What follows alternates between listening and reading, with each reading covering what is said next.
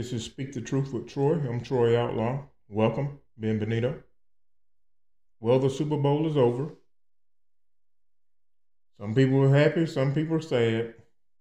I'm indifferent. I wanted the San Francisco 49ers to win, but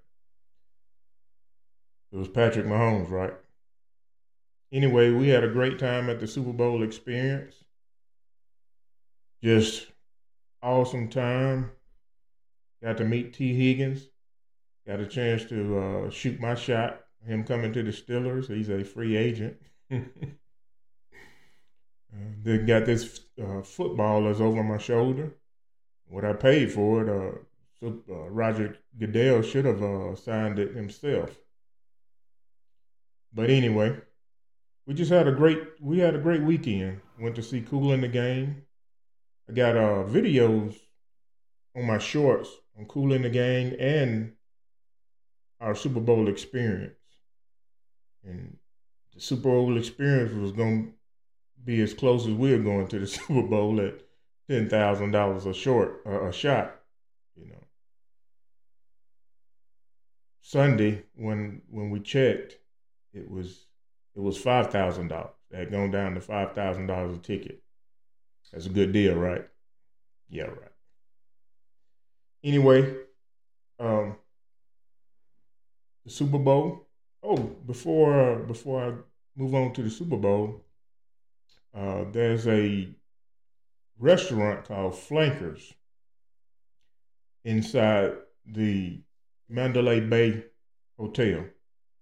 Awesome food, awesome food.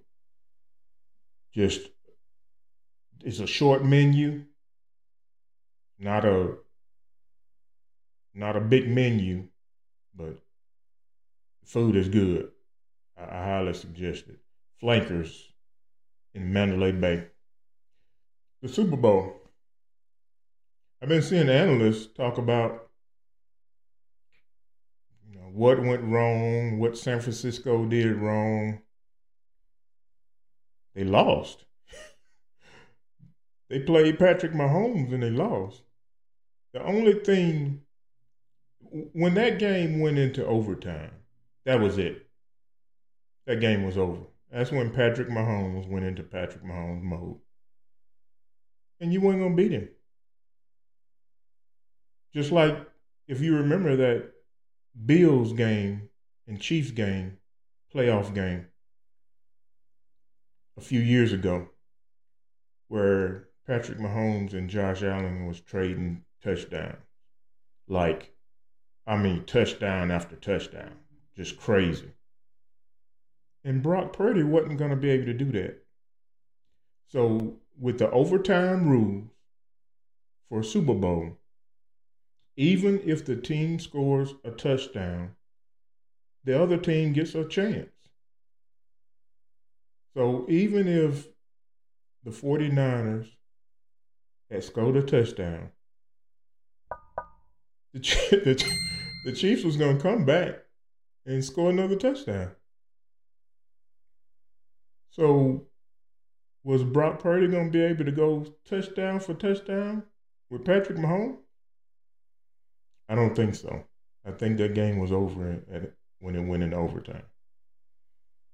And that the field goal that they settled for, you know, that was the the tackle's fault.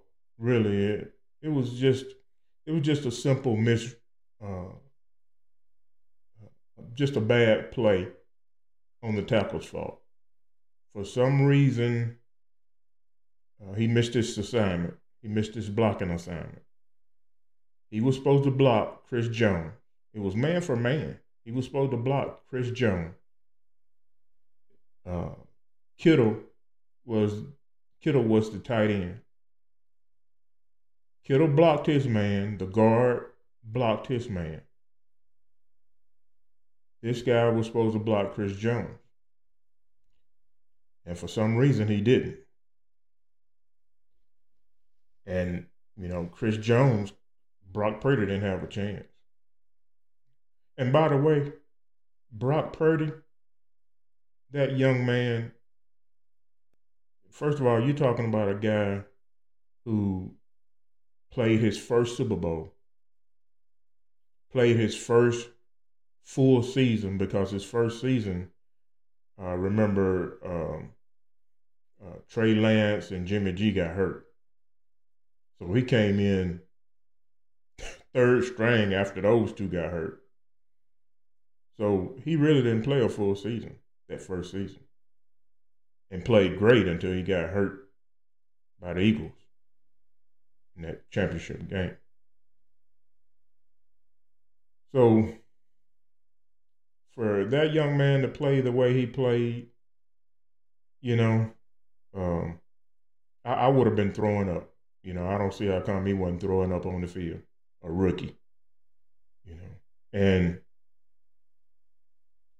here you got a rookie with the 49ers going against a guy who's been in four Super Bowls. Well, this was Sunday was his fourth Super Bowl. Yeah, won one, uh, lost one against Brady, uh, won third one against the Eagles last year, and second time in the Super Bowl against the 49ers, beat them a second time. And, there's no telling how many playoff games this guy's won, you know. So just whatever the analysts say, 49ers wasn't going to win that game when it went in overtime. And I saw where Shanahan fired his DC I've seen those type leaders who always has to blame somebody.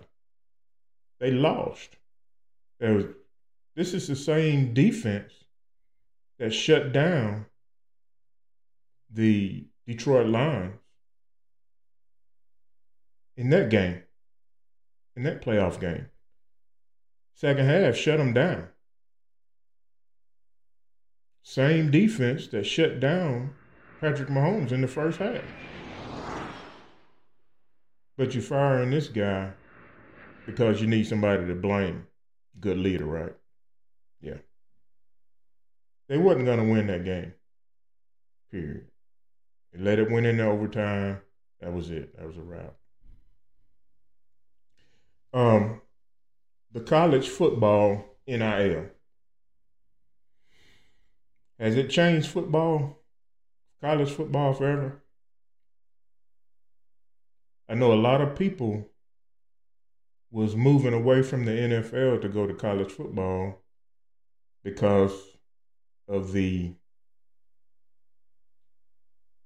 what would you say not the mess that the NFL brings with all these millionaire players that they have. It was simple uh, amateur, amateurs, uh, good, hard hitting college football. But now, the NIL, and those who don't know what the NIL means, it's, it's uh, uh, it was voted on by the Supreme Court in uh, June of 21, and the Supreme Court ruled that college players are able to be compensated for their name, image, and likeness. Meaning, uh, they can have a commercial with a restaurant. They can do a commercial with, uh, you know, car dealerships. What I didn't know about the NIL is that they can get agents. They can hire agents to get deals for them, get endorsements for them.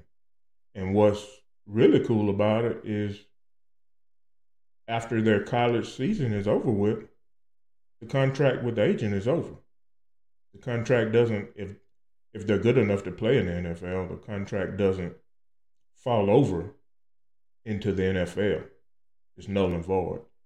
So if the college player wants to get another agent when he goes into the NFL, then he can do that.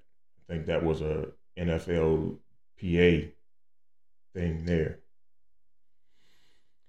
Um, they say that you know, it's rumored that Nick Saban uh, may have retired because of the NIL and the transfer portal. You know, don't forget about the transfer portal.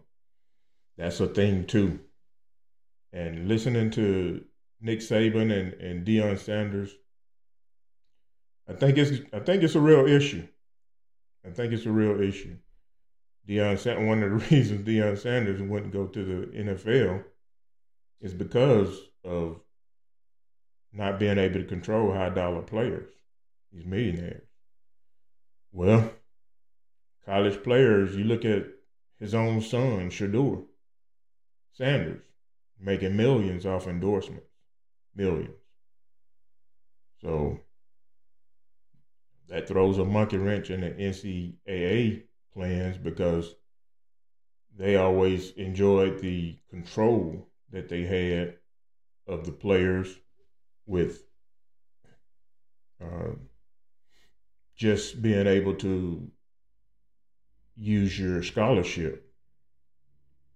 Now, I don't think that they that they can. Well, I know that they still can't under the NCAA rules. They still can't be paid to play like a professional player.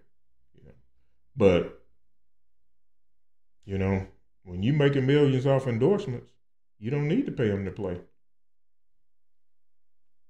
Um, the good thing, I was thinking about some good things and bad things. Out of that, of course, you got millionaire college players. That can't be good. And then you got what I don't even know how many players on a college team these days. Maybe 80, maybe near 100 players on a college team. And, and, you know, what about them? What about the fairness of it? But, you know, like my wife said, life's not fair. You got quarterbacks in the NFL is making 50, 60 million and running backs who get their ass beat every Sunday, making five, six, and seven million. So, how's that fair? Um, what it does for for the athlete, money gives them opportunities that they wouldn't have.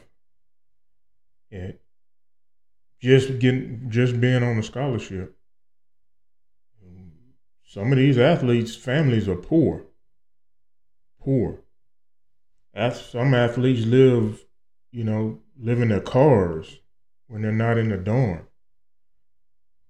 So it gives them money. It gives them opportunity. Uh, opportunity to market themselves. They they learn marketing skills from their agents and working with these entities uh, gives them autonomy to do what they want to do with, with their image and likeness, name, Im- image, and likeness. So it gives them, you know, the NIL gives them a, a, a lot of opportunities to, you know, to advance themselves grow. So I I really can't be mad at that. You know, you got Sexyy Red making millions, and these college students, you know, you know, banging their heads, you know, abusing their bodies, Saturday after Saturday or Friday, and uh, just getting a scholarship. So I can't really be mad at that. I could. I could imagine Reggie Bush. you know, if he had been in the in the NIL, he he already was getting paid anyway.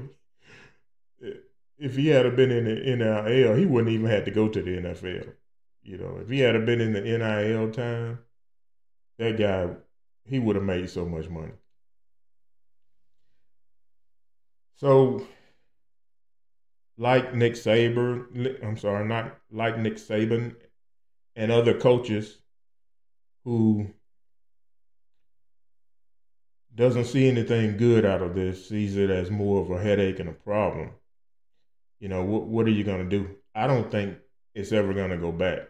I think it's a change that's going to stay. It's like that rap, you know, it ain't going nowhere. It's like Sexyy Red. There'll be another Sexyy Red that comes in after her.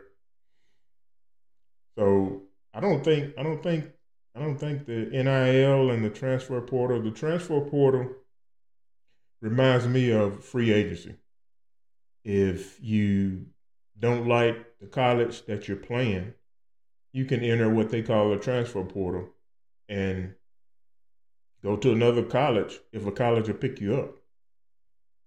Just like the agents, free agency. You can go to another team if another team picks you up. It's a lot of NFL players that enter free agency that never gets picked up. So if you're in college and you enter the transfer portal, you're taking a chance. Anyway, that's it for me today. Please like and subscribe. You can view my YouTube channel or my uh, video on Spotify, Amazon, uh, Apple, anywhere just about you do your podcast listening. And as always, speak the truth, even if it makes your voice shake. Until next time, thank you.